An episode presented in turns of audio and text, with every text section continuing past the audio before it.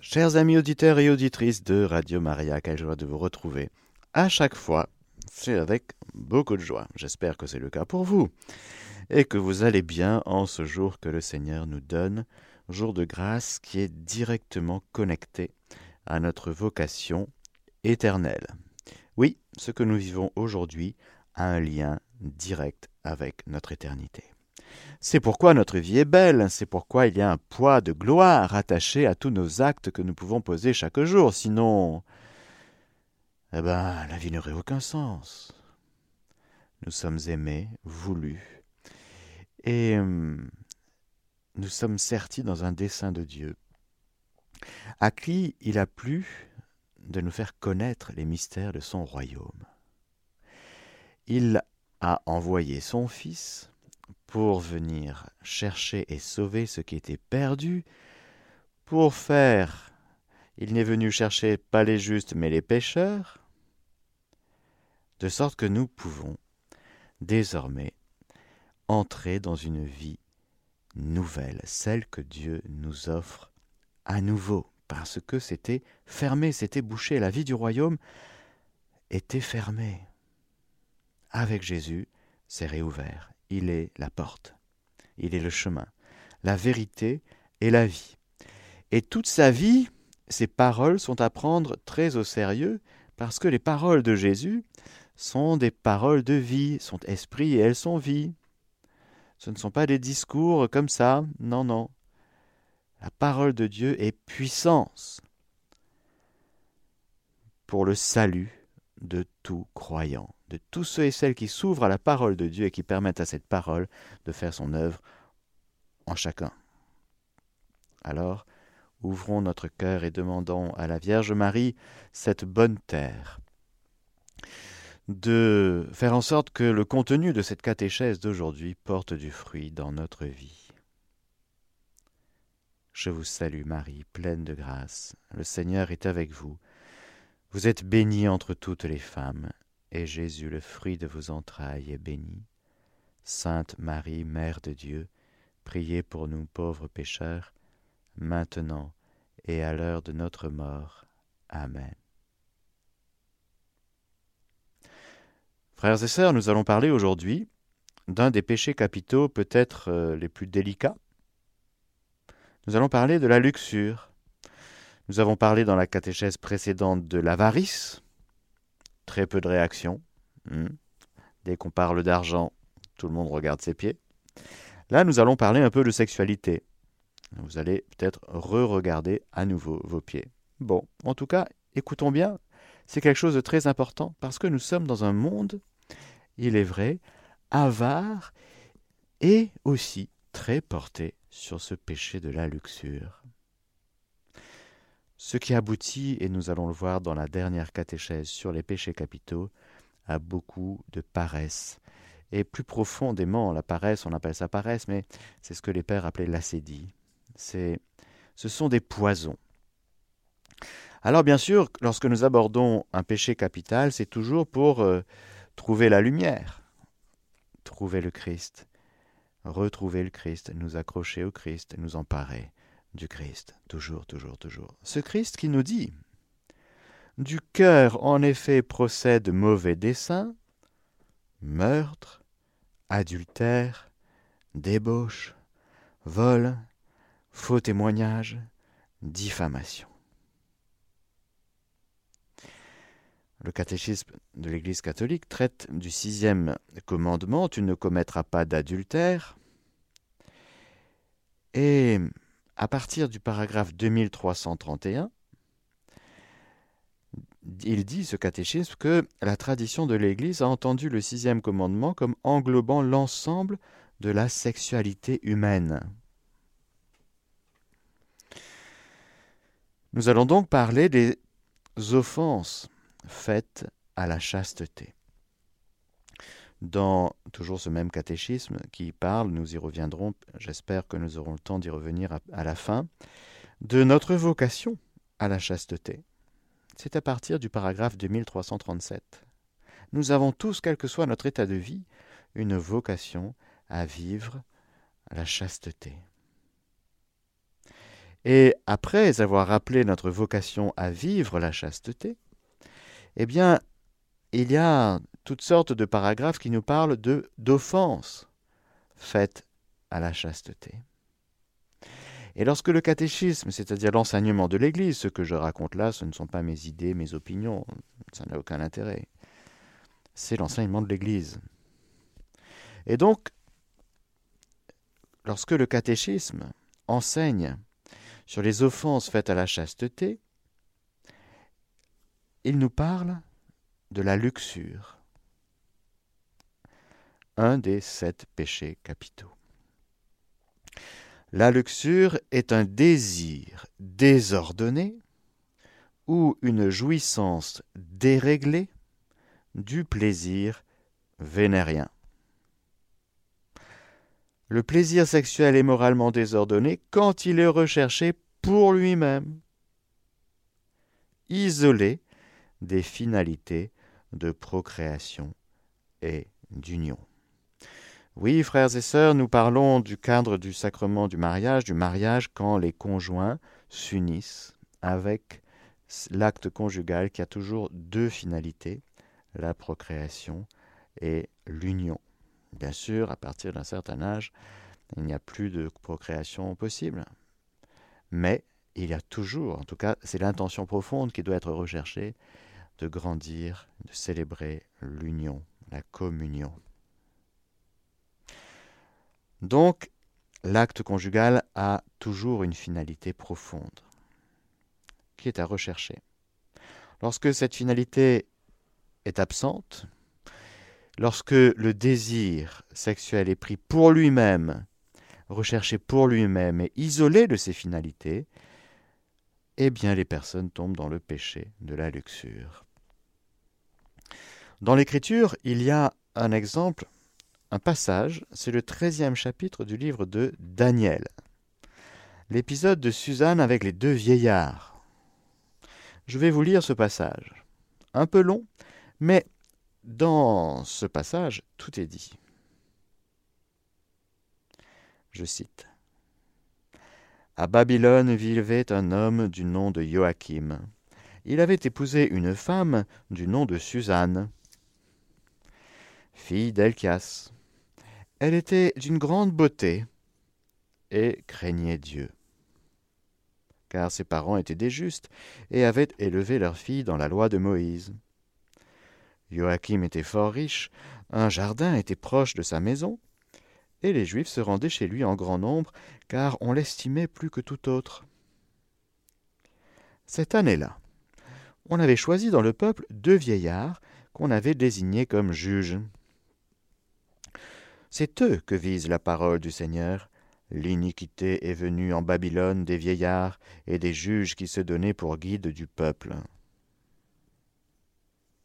Tiens, des vieillards, ça vous fait penser à qui? Ben, Ça vous fait penser aux personnes qui ont accusé la femme adultère, rappelez-vous, à qui Jésus dira, mais celui qui, que celui qui n'a pas péché lui jette la première pierre. Et ils s'en allèrent, les uns après les autres, en commençant par les plus âgés. Hmm Ces gens fréquentaient la maison de Joachim, et tous ceux qui avaient quelque procès s'adressaient à eux. C'étaient des juges, voilà, quand il y avait des situations de litige. C'était l'époque, on faisait comme ça, on se réunissait, il y avait des juges. Voilà. Lorsque tout le monde s'était retiré vers midi, à l'heure chaude de la journée, Suzanne venait se promener dans le jardin de son époux. Les deux vieillards, qui la voyaient tous les jours entrer pour sa promenade, se mirent à la désirer. Ils virent, ils voyaient, ils se mettent à la désirer. Ils en perdirent le, le sens. Négligeant de regarder vers le ciel et oubliant ses justes jugements, tu ne commettras pas d'adultère. Tous deux blessés de cette passion, ils se cachaient l'un à l'autre leur tourment honteux d'avouer le désir qui les pressait de coucher avec elle, il n'en rusait pas moins chaque jour pour la voir. Un jour, s'étant quitté sur ces mots, rentrons chez nous, c'est l'heure du déjeuner, et chacun s'étant allé de son côté, chacun aussi revint sur ses pas, et ils se retrouvèrent face à face. Forcés alors de s'expliquer, ils s'avouèrent leur passion et convinrent de chercher le moment où ils pourraient surprendre Suzanne seule. Extraordinaire. On voit que chacun a quitté, a négligé de regarder vers le ciel et oubliant ses justes jugements. Et au moment de la tentation personnelle propre à chacun, eh bien la passion prend le dessus sur la vigueur de la vie de la spirituelle. Ça reste personnel, ils sont honteux de réaliser qu'ils sont déjà, au fait, tombés, on va le voir, ils sont déjà tombés dans le péché. Ils ne se l'avouent pas l'un à l'autre, mais et puis, ben voilà, ils se retrouvent face à face. Et alors, non seulement ils s'avouèrent leur passion, mais ils convinrent de chercher le moment où ils pourraient surprendre Suzanne seule. Ils s'associent. Ils attendaient donc l'occasion favorable. Un jour, Suzanne vint, comme les jours précédents, accompagnée seulement de deux petites servantes, et comme il faisait chaud, elle voulut se baigner au jardin. Il n'y avait personne. Seuls les deux vieillards, cachés, étaient aux aguets. Elle dit aux servantes Apportez-moi de l'huile et du baume et fermez la porte du jardin afin que je puisse me baigner. Elles obéirent, fermèrent la porte du jardin et rentrèrent dans la maison par une porte latérale pour y chercher ce que Suzanne avait demandé, sans rien savoir des vieillards qui se tenaient cachés. À peine les servantes étaient-elles parties qu'ils furent debout et lui dirent, en se jetant sur elle La porte du jardin est close, personne ne nous voit, nous te désirons, cède et couche avec nous. Si tu refuses, nous nous porterons témoin en disant qu'un jeune homme était avec toi et que tu avais éloigné tes servantes pour cette raison. Suzanne gémit. Me voici traquée de toutes parts. Si je cède, c'est pour moi la mort. Si je résiste, je ne vous échapperai pas. Mais vieux, mais pardon, mieux vaut pour moi tomber innocente entre vos mains que de pécher à la face du Seigneur. Suzanne appela alors à grands cris. Les deux vieillards se mirent aussi à crier contre elle, et l'un d'eux courir courut ouvrir la porte du jardin. Quand les gens de la maison entendirent ces cris dans le jardin, ils s'y précipitèrent par la porte latérale pour voir ce qui arrivait. Et quand les vieillards eurent conté leur histoire, les serviteurs se sentirent tout confus, car jamais rien de semblable n'avait été dit de Suzanne.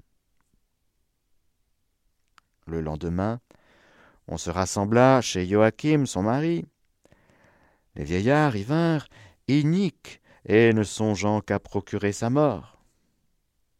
Ils s'adressèrent à l'assemblée. Qu'on fasse comparaître Suzanne, fille d'Eilchias, femme de Joachim. On la manda. Elle parut donc accompagnée de ses parents, de ses enfants et de tous ses proches.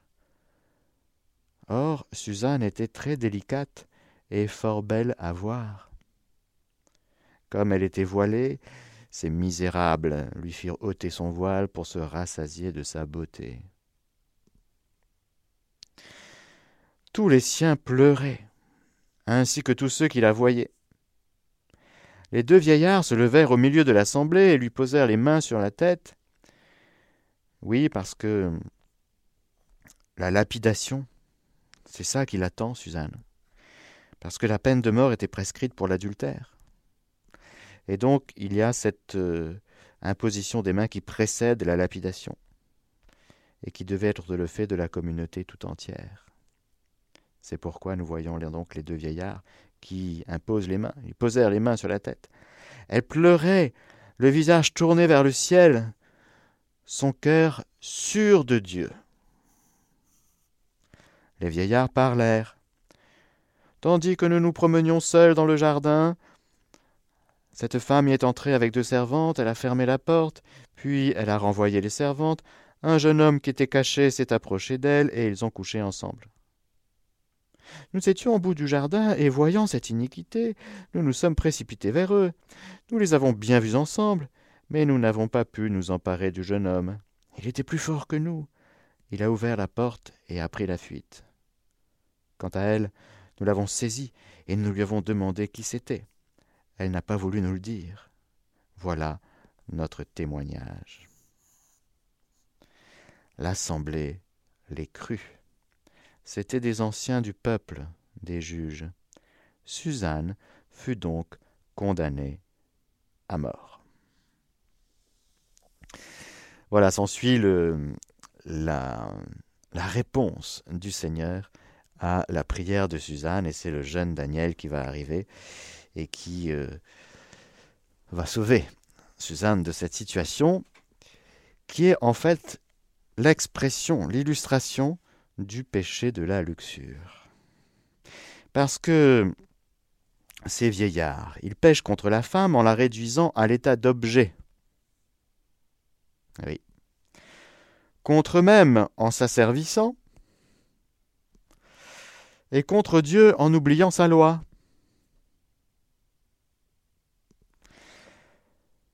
Le luxurieux ramène toujours l'autre à son corps,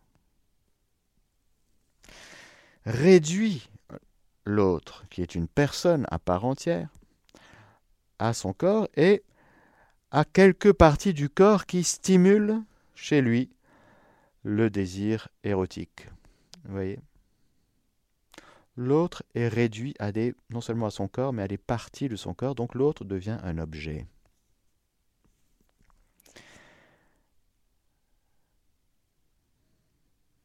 De plus, celui qui pêche dans la luxure se blesse lui-même. Parce que, normalement, l'énergie sexuelle que nous avons tous, elle doit être ordonnée, orientée vers le don de soi.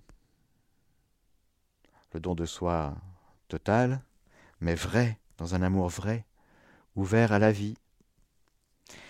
Et lorsque cet amour véritable est réduit à l'érotisme, ben voilà que le luxurieux est comme fragmenté en lui-même. Il est enfermé dans ses pulsions partielles. Il est éclaté. Il est aveuglé, aliéné. Et du coup, c'est la tristesse, toujours, toujours, toujours. Et enfin, bien sûr, la luxure, comme c'est une offense faite à Dieu, comme dit Saint Paul. Ne savez-vous pas que votre corps est un temple du Saint-Esprit, qui est en vous, et que vous tenez de Dieu? Et que vous ne vous appartenez pas? Vous avez bel et bien été racheté, acheté. Glorifiez donc Dieu dans votre corps. Ce n'est pas que avec son petit cœur que nous pouvons glorifier Dieu, c'est avec son corps. Nous sommes âme et corps, nous sommes une personne humaine, chacun âme et corps.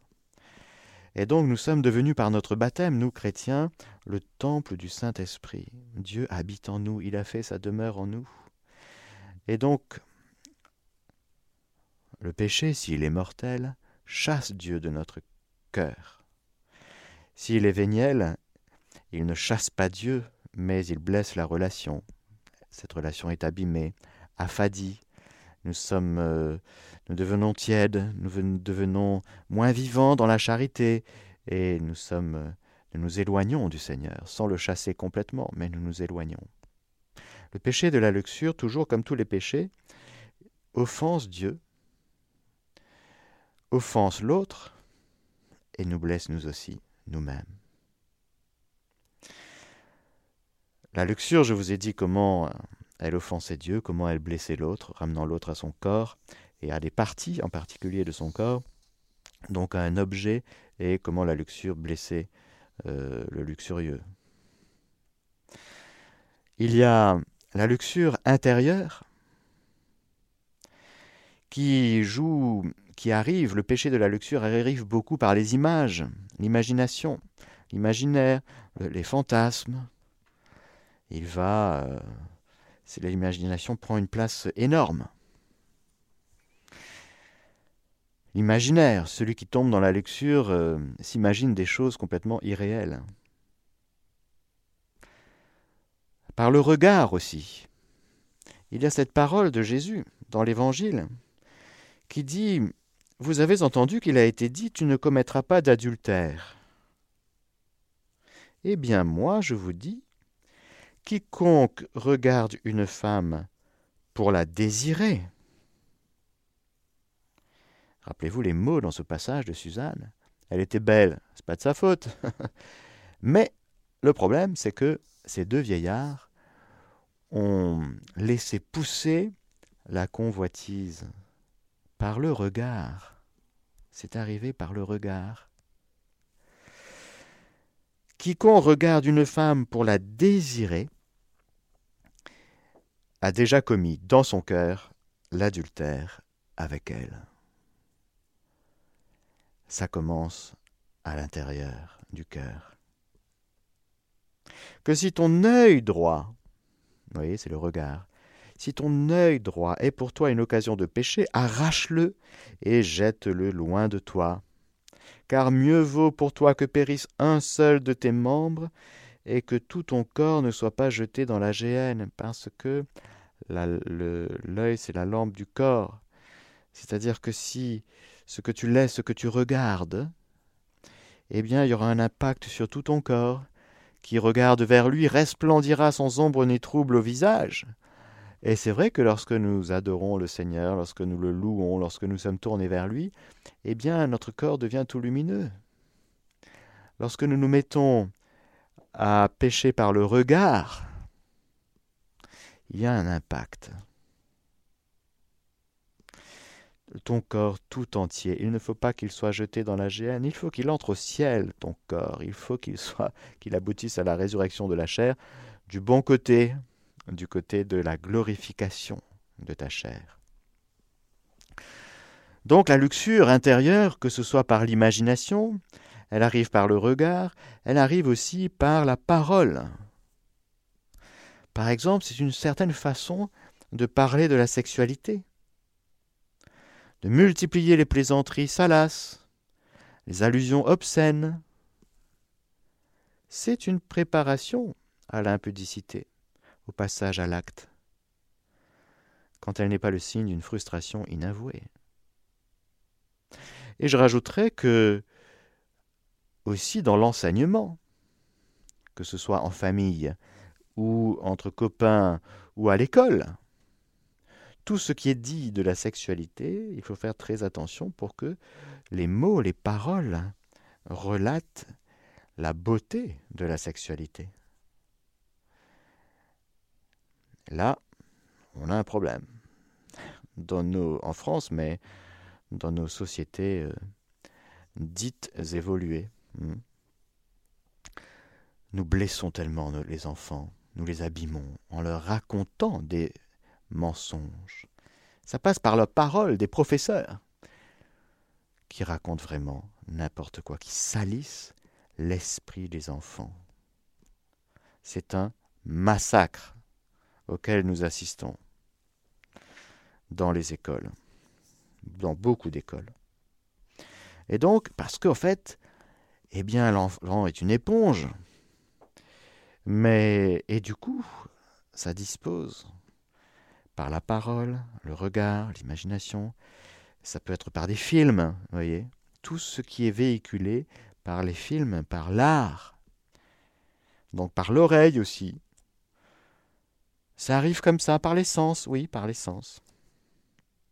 Des publicités qui sont franchement des, des invitations à pécher, c'est clair. Souvent, pas toutes bien sûr. Et donc voilà par quoi ça arrive. La luxure, ce que nous appelons la, luxure intérieure, ça vient polluer le cœur. Ce cœur qui est le lieu premier du péché, comme dit Jésus.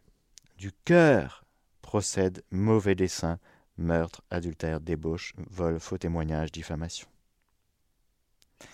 Ensuite,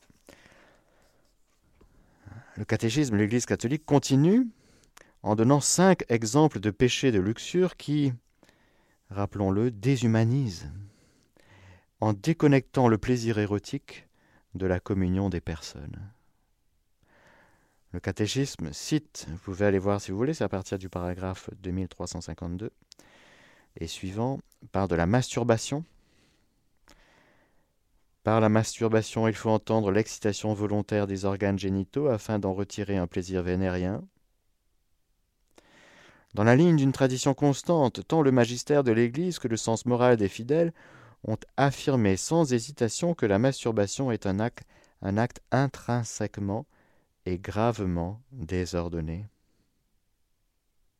Quel qu'en soit le motif, l'usage délibéré de la faculté sexuelle en dehors des rapports conjugaux normaux en contredit la finalité.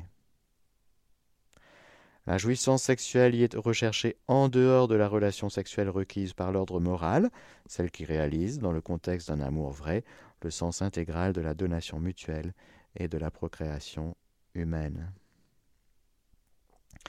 Pour former un jugement équitable sur la responsabilité morale, vous voyez, toujours l'Église fait ça, elle dénonce le péché. Et elle intègre le fait que celui qui pêche est en chemin. L'Église n'enferme jamais le pécheur dans son péché.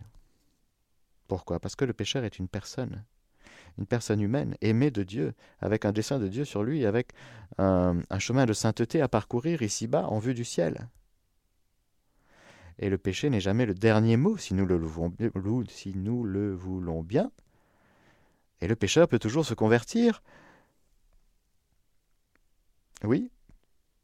Et donc, pour former un jugement équitable sur la responsabilité morale des sujets et pour orienter l'action pastorale, on tiendra compte de l'immaturité affective, de la force des habitudes contractées, de l'état d'angoisse ou des autres facteurs psychiques ou sociaux qui peuvent atténuer, voire même réduire au minimum la culpabilité morale. Quelqu'un qui aura vécu dans un environnement très pollué, environnement familial, environnement, encore une fois, avec des, copains, des camarades, que sais-je. Et donc, euh, de fait, il peut y avoir ce qu'on appelle des euh, circonstances atténuantes. Et donc, tout le rôle de l'Église, tout en dénonçant le péché, c'est d'accompagner les pécheurs, qui sont, je le répète, avant même d'être pécheurs, en fait, sont des personnes aimées de Dieu, ne n'oublions jamais cela. On ne peut pas se définir euh, à partir d'un péché. C'est pas possible. C'est pas possible. Nous sommes, il faudrait pour être euh, vrai, il faudrait dire nous sommes des créatures chéries, bénies du Seigneur, qui péchons. Et qui nous relevons par la grâce du Seigneur, et qui, par la grâce du Seigneur, cheminons ici-bas avec lui en vue du ciel. Voilà. Après avoir euh, parlé de la masturbation, le catéchisme donne un deuxième exemple de péché de luxure. Il y a la fornication, qui est l'union charnelle en dehors du mariage entre un homme et une femme libre. Elle est contraire gravement à la dignité des personnes et de la sexualité humaine, naturellement ordonnée au bien des époux, ainsi qu'à la génération et à l'éducation des enfants. En outre, c'est un scandale grave quand il y a corruption des jeunes. Ensuite, il y a la pornographie. La pornographie consiste à retirer les actes sexuels, réels ou simulés, de l'intimité des partenaires pour les exhiber à des tierces personnes de, de manière délibérée. Elle offense la chasteté parce qu'elle dénature l'acte conjugal don intime des époux l'un à l'autre. Elle porte gravement atteinte à la dignité de ceux qui s'y livrent, acteurs, oui, oui, acteurs, tout à fait, commerçants, oui, oui, commerçants, public, puisque chacun devient pour l'autre l'objet d'un plaisir rudimentaire et d'un profit illicite. Elle plonge les uns et les autres dans l'illusion d'un monde factice. Elle est une faute grave. Les autorités civiles doivent empêcher la production et la distribution de matériaux pornographiques.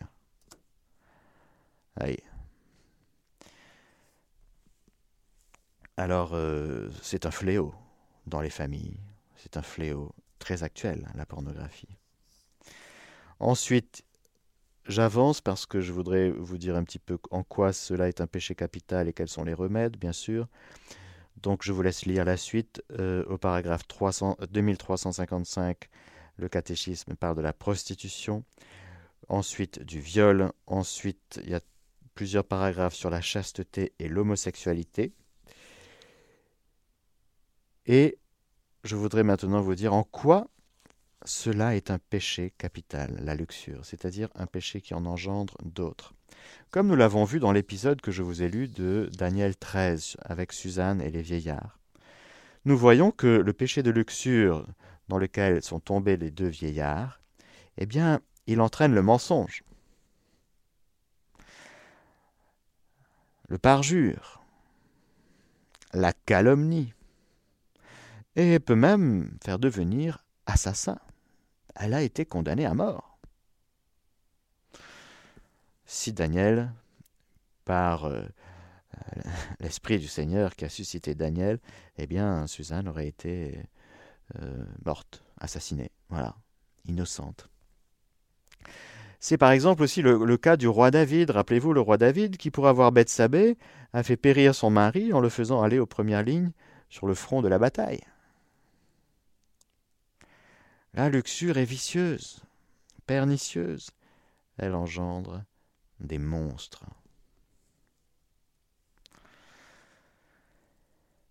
Les Grecs estimaient que celui qui n'est pas capable de se maîtriser lui-même et ses propres passions, en dirigeant sa propre vie, ne sera gouverner celle des citoyens. Je dis ça parce que David était roi. Et c'est vrai que ce péché du luxure est très imprégné dans beaucoup, beaucoup, beaucoup de milieux. Elle embrume l'intelligence, qui ne voit plus clair. Elle aliène la liberté. Quels sont les remèdes? Voyons maintenant pour les minutes qui nous restent, quels sont les remèdes? Comme toujours, on lutte contre un vice par la vertu contraire. Et donc, dans le cas qui nous occupe, c'est la chasteté. La chasteté dans le cœur, dans l'imagination, la garde de nos paroles, de nos lèvres, la garde de la curiosité, tout le catéchisme du paragraphe 2337 euh, nous parle de la vocation à la chasteté. Ce sont des très beaux paragraphes. Je vous lis quelques extraits. La chasteté signifie l'intégration réussie de la sexualité dans la personne et par là l'unité intérieure de l'homme dans son être corporel et spirituel. La sexualité en laquelle s'exprime l'appartenance de l'homme au monde corporel et biologique devient personnelle et vraiment humaine lorsqu'elle est intégrée dans la relation de personne à personne, dans le don mutuel entier et temporellement illimité de l'homme et de la femme. La vertu de chasteté comporte donc l'intégrité de la personne et l'intégralité du don. Ensuite, il y a tout un développement. L'intégrité de la personne, c'est très beau. C'est quelque chose qui doit être euh, appris, doit être euh, intégré progressivement dans la vie d'un être humain. L'intégrité de sa personne. Se respecter soi-même, découvrir qui on est dans notre identité profonde, dans notre euh, identité profonde non seulement spirituelle, mais corporelle aussi Donc apprendre à bien se connaître dans les différentes dimensions qui constituent une personne humaine. On voit donc l'importance, frères et sœurs, de, l'éducation qui commence dans la famille. L'éducation des enfants pour qu'ils intègrent progressivement et même pendant l'adolescence, en cette période un peu perturbée où ils se posent dix mille questions sur leur identité, eh bien qu'ils puissent apprendre justement qui ils sont et comment aussi euh, fonctionne, j'allais dire, le corps d'un garçon, d'une fille, l'identité, les dimensions, différentes dimensions d'une personne humaine, spirituelle, psychique, comment, comment, pourquoi les filles réagissent comme ça, pourquoi les garçons réagissent comme ça, etc., etc. Ça s'éduque, ça s'apprend. Ce n'est pas inné. Et donc, ça doit s'apprendre progressivement.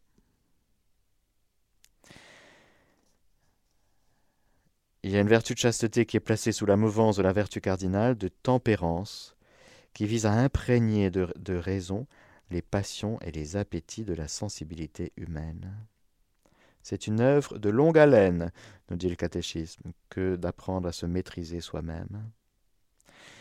C'est une loi de croissance, avec des efforts, non seulement personnels, mais dans l'environnement de chacun, qui doit être un, environnement vertueux, qui tire vers le haut, et aussi miséricordieux. N'oublions jamais la miséricorde, car lorsque nous tombons, nous avons besoin de quelqu'un qui nous relève, qui ne nous enferme jamais dans nos chutes, à l'intérieur même de nos amitiés, de nos familles, dans l'Église, et bien sûr dans le cadre du sacrement de la réconciliation.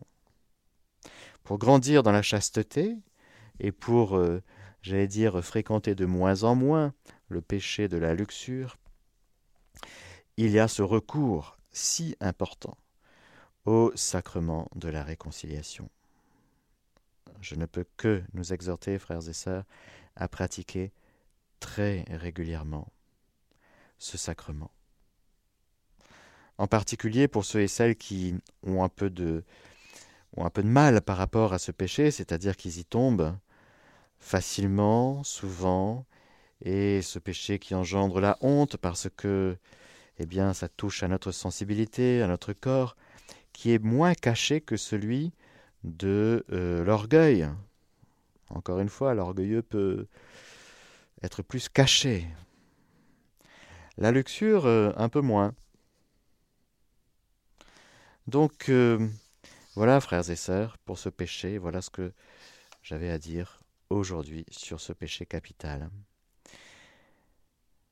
je vous donne la, bénédiction du Seigneur. Que le Seigneur Tout-Puissant vous bénisse, le Père, le Fils et le Saint-Esprit. Amen. Chers auditeurs de Radio Maria, c'était la catéchèse du Père Mathieu que vous pouvez réécouter en podcast sur notre site internet www.radiomaria.fr.